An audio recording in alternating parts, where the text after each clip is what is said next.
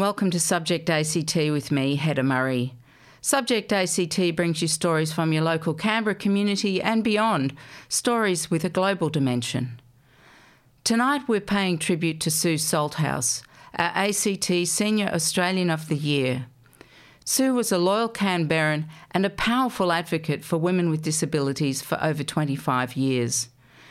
Sue was a voice on many fronts, but one of her passions was advocating for change around domestic violence and the systemic discrimination that women with disabilities face on a daily basis.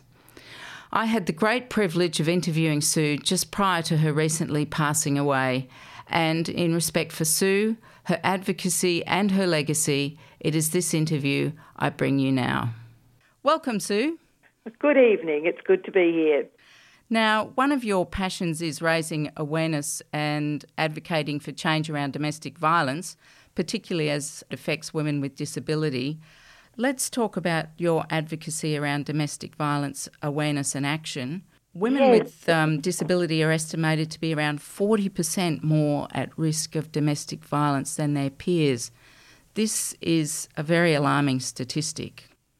Yes, look, I think that. Uh, the more you depend on others for your activities of daily living, the more you are at risk of uh, exploitation, I think, mm. because some people, um, both disabled and non disabled, like get um, bolstered their esteem by exerting power over people that they perceive as having less power. Mm. And that's what happens to women with disabilities.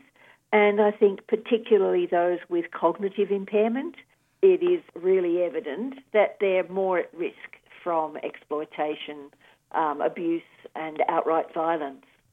I guess women with disability experience domestic violence in settings and contexts that can be quite different to that of others. Look, I think so. And and oh, in fact, it's not a thought. It's it's uh, my information and knowledge of the sector. And one of the things that we find is that women with disabilities are in a range of accommodation settings. And some of those settings arise because of poverty.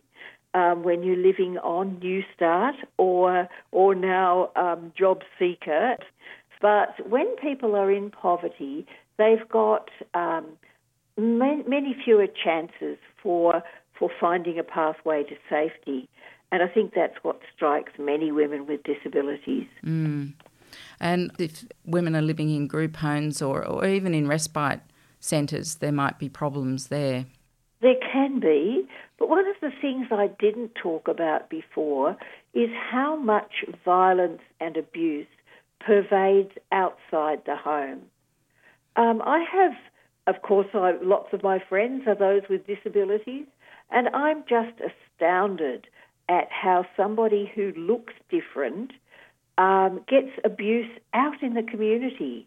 That um, somebody with a with a, a noticeable body difference will be be touched or hit or yelled at in the street by people who are non-disabled.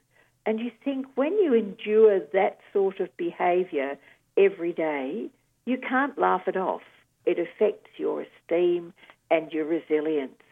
So, women with disabilities experience violence outside the home and inside the home. Mm. And that really exacerbates how they feel about themselves.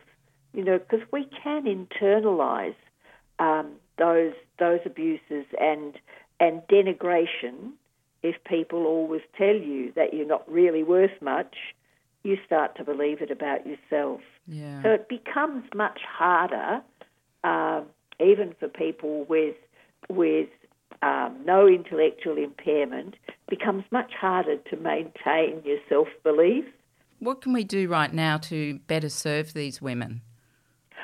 Uh, look, I think I think that we all deserve respect. Mm. Um, and we know that we all deserve being valued. Um, and I think that there is there's no excuse for abuse. Uh, and that's one of the Our Watch campaigns. Our Watch is the government um, organisation and website that looks at primary prevention of violence. And they're just saying it plainly. Mm. There is no excuse for abuse. No. It's up to everybody to re- behave respectfully to the people around them. Mm. Um, but I think one of the things that we must all do, and particularly in these times, is we must be a friend and a neighbour.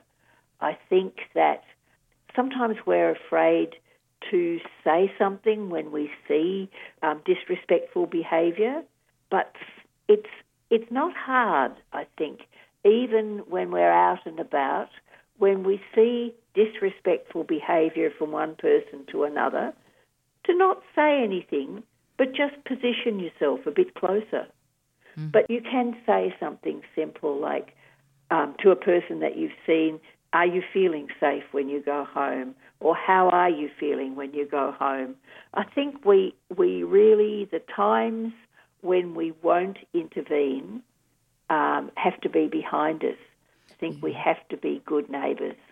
Yes, I know uh, a lot of folk uh, are often scared to intervene, thinking that it's not their problem. But as you say, it is time that we got beyond that.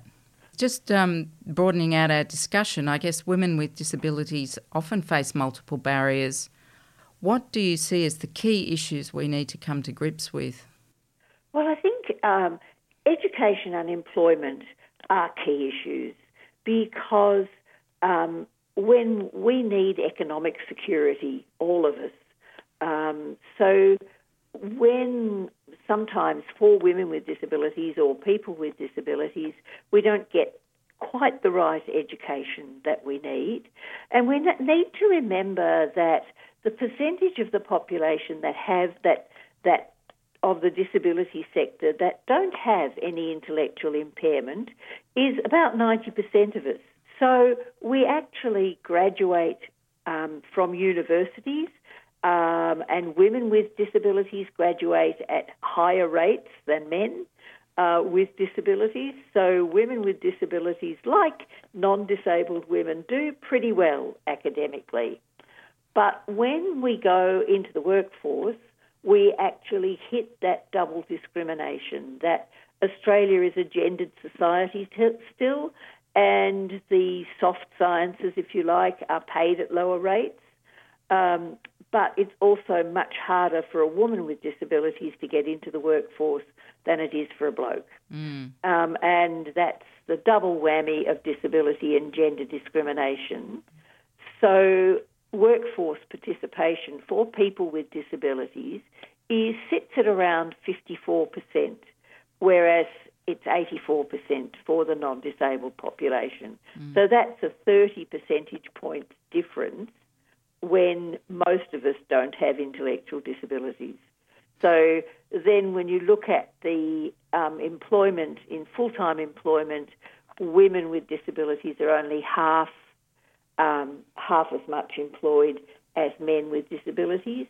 And I think one of the things that fascinates me is that 37% of primary carers, they're people doing doing the caring for children, whether disabled or non disabled, for spouses, and for ageing parents, 37% of those are people with disabilities themselves.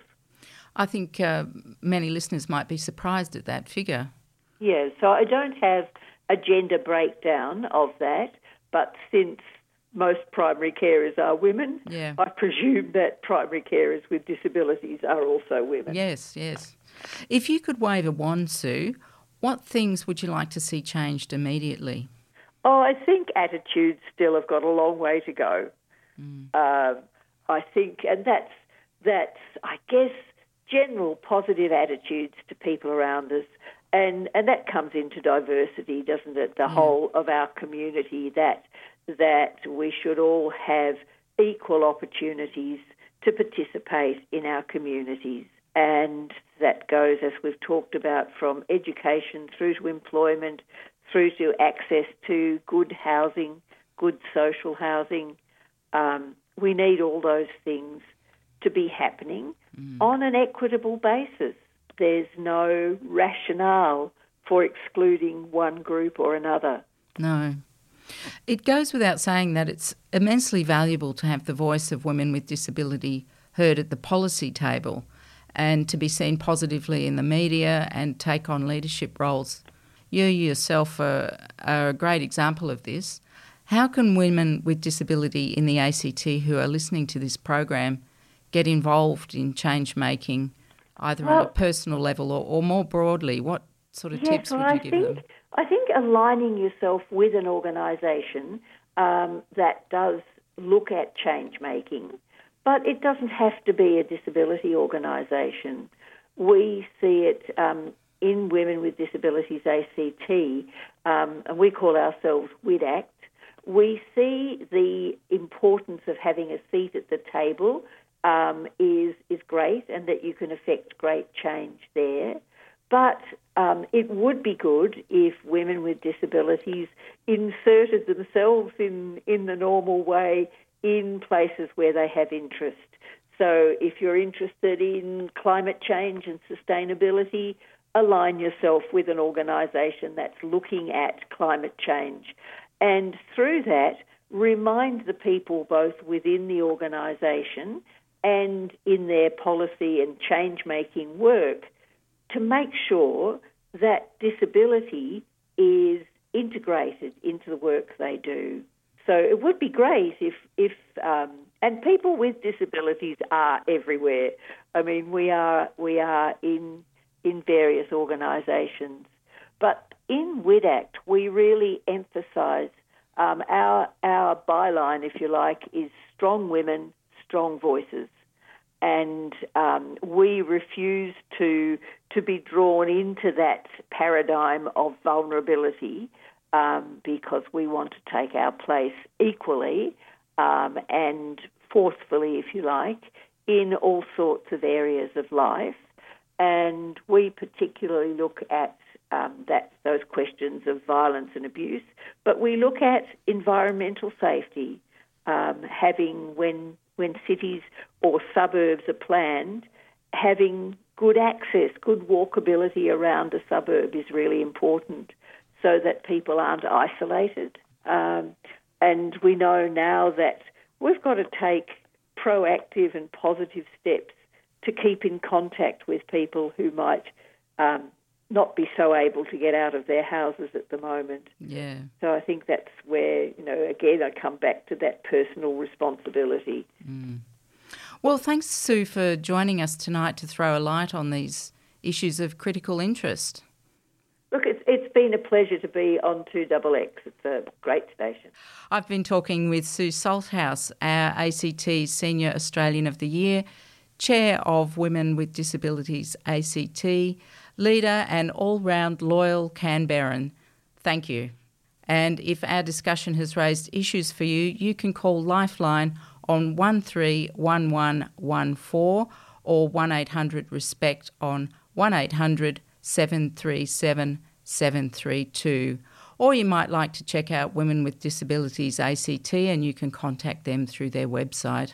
That interview with Sue Salthouse was recorded a few weeks ago, just prior to Sue passing away, and the work that Sue did so passionately will be continued by many.